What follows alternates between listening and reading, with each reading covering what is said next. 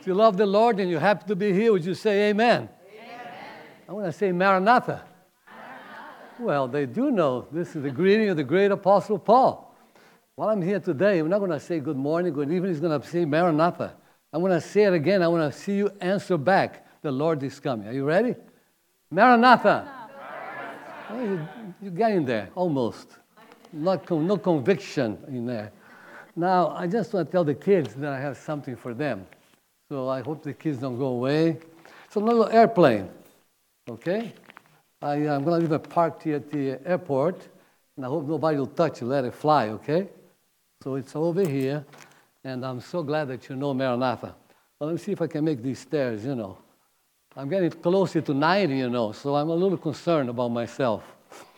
But anyway, it's so good to be with you here. I think I've been here a long time when I was on the street there in 41. That's, and I think I had a Pathfinder day, if I remember correctly. So, so wonderful to see you today. Well, you know, um, Maranatha is the theme of my sermon today. You know, this is the greeting of the great apostle Paul. He didn't say good morning, good evening, whatever he went, he says Maranatha. Why? The Lord is coming. This is the desire of each one. As we heard here today, I'm sure you feel the same way because we do want Jesus to come very, very soon. You know, I never forget, uh, I'm going to do a little something different. You probably have something over there. I remember when I was in Jamaica, and you know I traveled many, many places. And you know, one thing that impressed me when I was in Jamaica, people carrying their Bibles with them. You know, it was so beautiful to see everybody carrying their Bibles. I don't seem to see that anymore. You know, I don't have anything about this screen. It's very good, but I'm going to do a little something a little different. I think it's good for your vision as my leadership courses, you know, when you put something on the screen and you read, it really helps you in your mind. But anyway, I never forget the story that I heard one time of this ex-convict that was coming uh, out of prison. Uh, he asked his wife if she loved him. You probably remember this story. To hang a yellow ribbon on the tree by the bus terminal. And the young people coming down, you know, a, for a good time, greetings, you know, spend a good time in Florida. And they just didn't know what was going to happen, you know. Well, they make a long story short, when they got to the bus station and they got out of that place, they saw that that tree was covered with yellow ribbons. What was she saying? Honey, I love you. Come back home. Isn't that the way Lord wants us to be? Have this something in our hearts. Lord, we're waiting for you to come. So the Bible says that Jesus will come for those who love his coming. Those are waiting with love for him to come. So I remember young people, I have been those islands in the South Pacific. You know, they told me over there that they, they run to the beach and they look and they say, Lord, is that today the day you're coming? I had never forgotten that. And I thought to myself, what do you do in the morning? When you get up, you get on your knees or you go outside and says, Lord, is that today the day of your coming? Because you love you coming. That's what Apostle Paul says, that he will come for those who love his coming. Now, waiting with love for him to come. Well, listen to the dramatic words of Paul. And I have somebody here today to read for me some of the verse. I'm going to do a little different, I told you. And I have Philippians 3, chapter 3, verses 20 and 21. And I'd like to see if someone read it for me. Thank you. I'm glad he has the Bible with him. But our citizenship is in heaven, and we eagerly await a Savior from there, the Lord Jesus Christ, who, by the power that enables him to bring everything under his control, will transform our lowly bodies so that they will be like his glorious body. Isn't that a beautiful message by Paul, Philippians 3 20, 21? So, brothers and sisters, young people, we are citizens of heaven. What do you say? We are citizens of heaven. You know, one of the most coveted things in America is what I have here in my pocket. This is my old green card. when I arrived in New York and called to work at the General Conference, I received this on the spot. And after coming back, you know, traveling, I told the guy, I said, listen, this is the last time I'm going to use this here. Why did you wait so long? He said. and now, of course, I have double citizenship, so my sons. But, uh, you know, this is the thing that we all want for. And I believe that most of us are waiting for Jesus to come. And this country is a country of many, many nations. wherever you go. Scandinavians in, you know, in Minnesota, Polish people somewhere, many, many different nations. This country is made of different nations. And you know that there's a city in Brazil where I come from called Americana. You know, those that ran away after the Civil War to Brazil, and they are there. It's a beautiful city, Americana. One of the best cities for shoes if you want to buy some shoes. So the Philippians had dual citizenship, and they were very proud of that. And uh, because there was a city of gladiators, and there was a place to retire. That's why I came to Florida when I retired. I came here. I could not afford a place to go in, Cali- in California. That's what I'm going now because I'm retired, I'm selling my house, I'm going home, back to my roots when I came to this beautiful country. So, anyway, uh, this, is, this the way it is. We all part of different places, and we're looking forward to that day when Jesus is going to come in the clouds of heaven. Well, the soldiers just loved Philippi. It was a beautiful city. They wanted to retire there. And Paul is cognant, and he tells our citizenship in heaven. You guys are wrong. This is not your place. It is in heaven. So many people make a tremendous effort to immigrate. Have you seen on the news? I don't have to tell you what people have gone through to come into this country. They're looking for something better. And you blame them, you know, how to raise their kids, get a better education. It's so important. But for us, the best place is up there.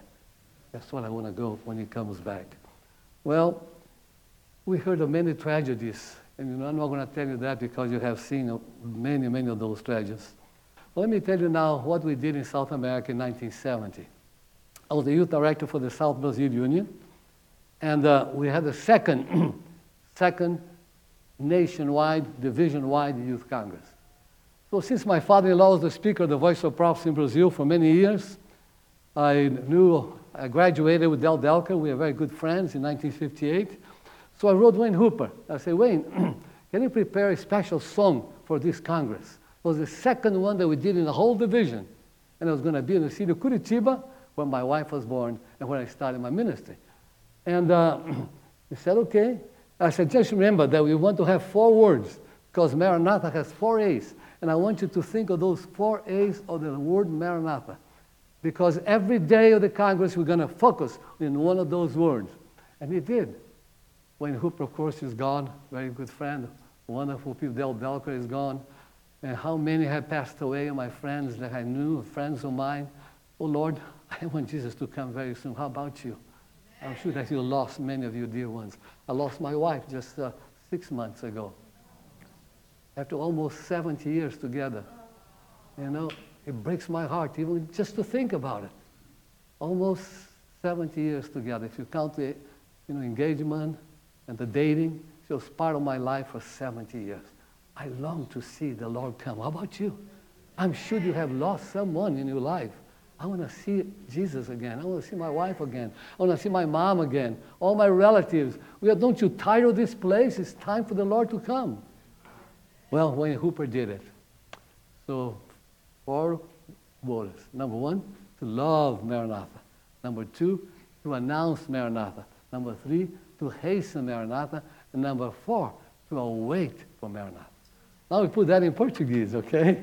And since you have a pastor here that speaks that language, I'm going to tell you how it is. Amar, anunciar, apressar, and aguardar. It's the same thing that I told you in English language. Like, is that correct? well, you know, I started my ministry in 1955. I made no mistake. Even though I was engaged to my wife, I looked for the day when we could be together. You know, I was waiting to be close to her. I wanted to be around her because when you love someone, that's what Paul says, that he will come for those who love his appearing, waiting with love for him to appear. I mean, many people today mess, mess up with this word love, you know. I love spaghetti, I love this, I love that, you know. And I made a mistake when I was in Camporee, in Austria. And that was a big Camporee. And I said, oh, I love spaghetti. My grandparents came from Italy. I love spaghetti. You'll not believe what happened to me. Pastor, we have spaghetti our here. Oh, oh, that's wonderful. I like that. So I had spaghetti with them. Oh, two days later, Pastor, I have spaghetti again. You know? well, I don't have to tell you that I don't want more spaghetti in that camper well, that's not the way to use the word love, you know, because when you love someone, it's because you want to see that person again. The disciples experienced that. You know, can you imagine after being with the Lord for so long, and all of a sudden, you know, they see him going up to the heavens, disappearing from their sight. How would you say to that? I mean, it was so sad. You know, you have some word in English that's very nice, longing for something, but you know, Spanish nostalgia. I can speak that language as well. But I'm going to teach you a beautiful word now in Portuguese. What is that word, uh, What is that word? Saudade. Okay. I'm glad you remember that. There's no word in the Portuguese language after love like saudade. And when you love someone and you feel saudade, the time that separates you from that person, you want to shorten the, the distance between you and that person. Can you imagine the disciples now all of a sudden they see the Lord disappearing? Longing, saudade, nostalgia started in their hearts, in their hearts because they're waiting for the Lord to come. Well, we are expecting the Savior. And uh, that's the second part of my sermon today.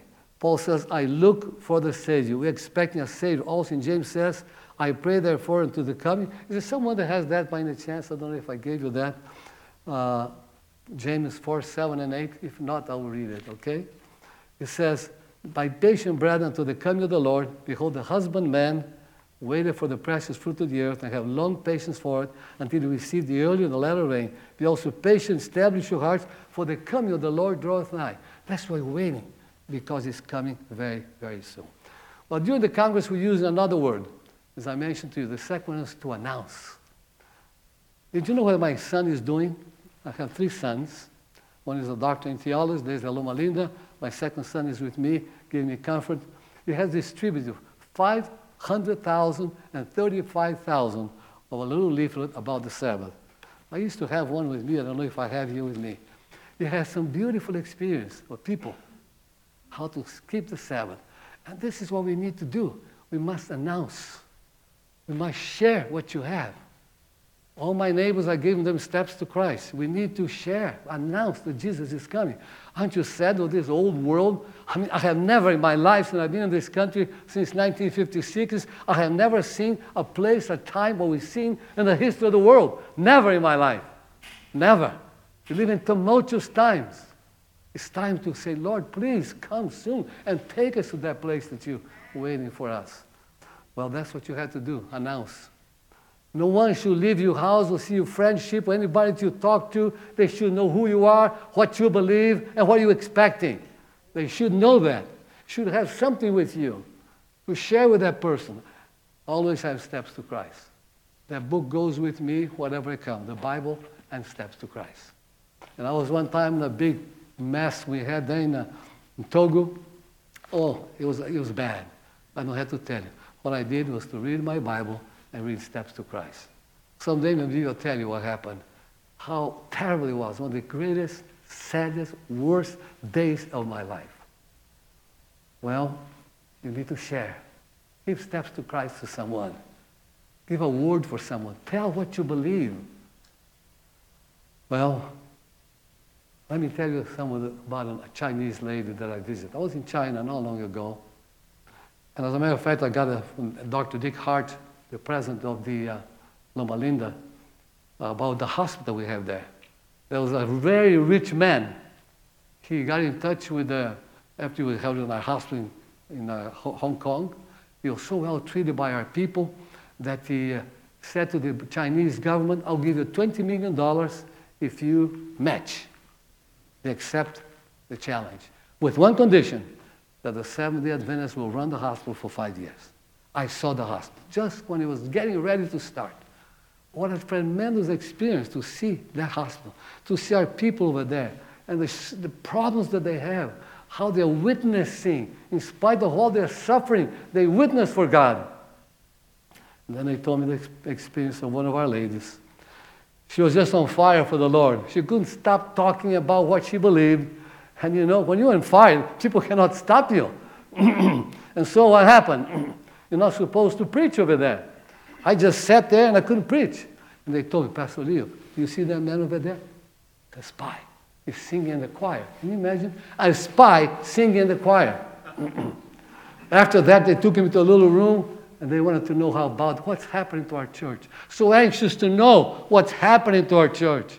Oh, I shared with them the good news. Oh, we never forget that. It was just the most beautiful experience of my life. Then they told me the story of this lady.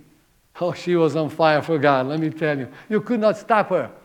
The people they had, oh, they had some kind of a truck. When they saw witnessing, they picked her up and said, We're not taking you now to prison. well, let me tell you what happened. She said, Okay, go ahead. I know why the Lord put me here. it's to witness to you, to all of you soldiers. That's what she told them. And she opened her Bible, oh, let me. She gave it to them. You know what happened? They stopped the truck, said, Get out of here. See, what in love and on fire for God, you can't stop that person. You have to witness. Aren't you tired of this place? It's time for the Lord to come. We need to announce. That's the second word of Maranatha. Well, there's one quotation from Sister White that I'd like to read to you. And that comes now for hastening his coming. That's the third word. Look what Sister White says. It's the privilege of every Christian not only to look, but to hasten the coming of our Lord Jesus Christ. For all who profess his name, bearing fruit to his glory, how quickly the Lord world will be sown into the seed of gospel, quickly the last great harvest will be ripened, and Christ will come together the precious fruit. Gospel Works, page 69. You don't know what happens when you share your, your word with somebody. I always carry the Bible with me on the airplane and steps to Christ. And it's amazing. Oh, uh, what edition is that? I, ha- I also have a group that's done, you know, uh, what, what version do you have? You know, it's amazing, you know. It's when you just read, read the Bible. You know, go to sleep much better that way. well, anyway, I sat down. It was a trip from Nairobi to New York, and then uh, to Washington, D.C. And uh, I was reading my Bible, and this man stopped. So, may I sit beside you? Sure, go right ahead. Oh, you're reading a Bible. Who are you? I said, I'm a, um, a Seventh day Adventist minister. Oh, he said, I'm a Presbyterian minister. well, we found out that he was a Brazilian, I was a Brazilian. I said, well, wonderful. We embrace each other. wow, what are you doing? He said, well, I was a missionary in Africa, in Nairobi. I cannot go to Brazil in those days. There was no street flight from South Africa, so I had to go to New York and then to Brazil. Well, I don't have to tell you that we spent the whole night talking about the Bible. Two ministers, Presbyterian and a Seventh day Adventist. Oh, what a wonderful time we had. Talking about many, many wonderful things. Of course, then we went to sleep. And then we woke up, was close to New York. And just before he left, I said, Sir, uh, let me tell you something. Why should you have only half of the truth when you could have the whole truth? And you know, that stuck on his mind. He went back home and he found a minister, a Seventh day Adventist minister. He stood, studied the Word of God. I don't have to tell you, he became a Seventh day Adventist. What do you say? I mean, I, when I heard that story, I just jumped to the ceiling, you know. Just reading the Bible on an airplane. What can happen when people see what you believe? Well, let me tell you, well, he's going to have me some water. These young people are just so nice, you know. I have to do it because otherwise you'll be disappointed, you know. Thank you so much. Well, anyway, it was interesting because when he uh, when he got to Brazil, he studied, and then we had a big time. There's a big city in the southern part of Brazil. There's a lot of Germans, Italians, and uh, we were commemorating 100 years. And I was the speaker that day. Gaspar Alto Brusque, famous cities in Brazil. That's the work of our church started from Germans, Italians, all they came from Europe, and then North America. And uh, as I finished my sermon, this man came to me. the Pastor Leo, uh, do you remember me?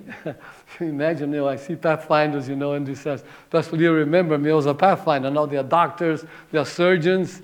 I said, give me a little something for me to remember. Nairobi to New York. And he told me his story. He says, I'm a faithful Seventh-day Adventist minister. But I could not be a minister anymore because I was too old. But I just want you to know that I'm an elder in my church. Brothers and sisters, just watching you, studying your Bible, reading the Bible, getting in touch with God. Do something. Announce. That's what the Lord wants us to do, to announce His coming. Love His appearing. Waiting with love for Him to appear.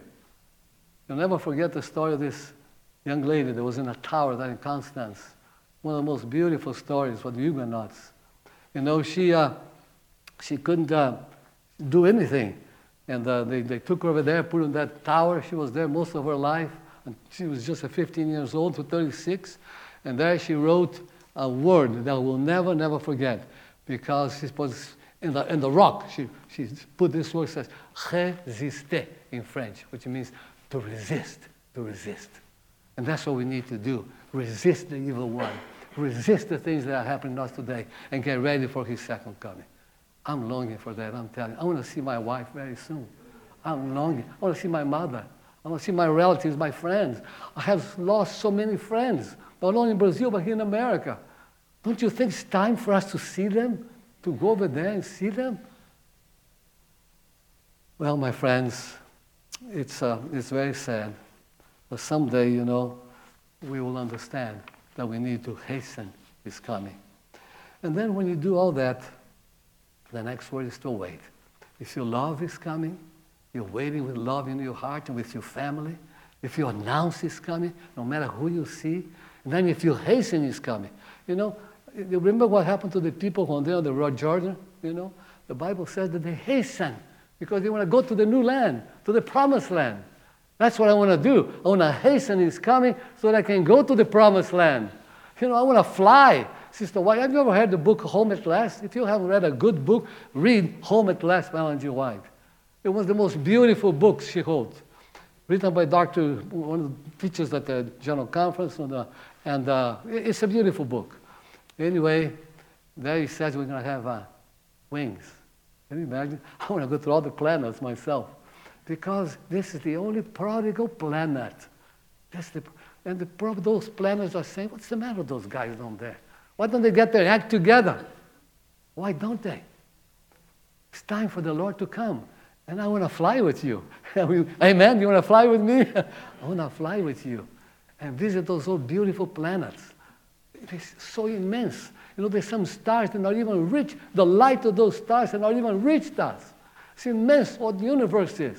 I want to be part of that someday. Well, let me share with you now. I think I have some other quotations. I have somebody would read for me First Thessalonians 5, 17 to 23. I would appreciate that very much. I just want to do it a little bit different today, okay? All right, brother? Seeing that,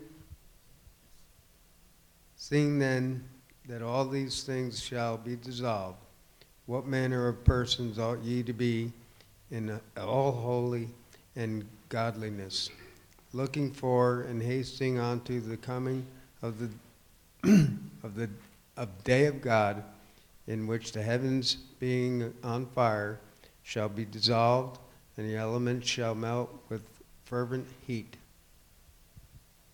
Thank you so much.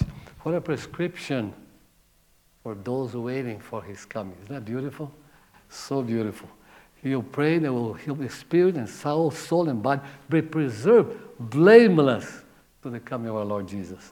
Well, the last part then is uh, the making of a new vessel. And uh, dear friends, dear ones, so many have died. A very good of mine, a friend of mine lost his daughter in a horrific accident. Uh, you, you, hear things that just uh, incredible to see what's happening in the world today. Um, I told friend told me I went to visit his daughter in the hospital, could not even recognize her. Um, the last few months, you know, can you imagine the trauma of a father and mother see something happen to your father, to your mother, to someone that you love? Well, Paul finishes his verses. He's saying that his body humiliation be transformed by his holy body. What a fantastic promise. Look at yourself in the mirror. I remember when I was in uh, Spencerville after Takoma Park, when the general conference was in a different place. And there was uh, one of my neighbors. And uh, says, Leo, every time I see a wrinkle in my face, I scream. I said, honey, you're going to be screaming for the rest of your life. you know, because it's going to come. Some of you have seen me, you know, darker hair than I have today. well, what happened to Pastor Ranzolin? Well, he's getting ready for the Lord to come. That's all it is. You know, we all change. We all change.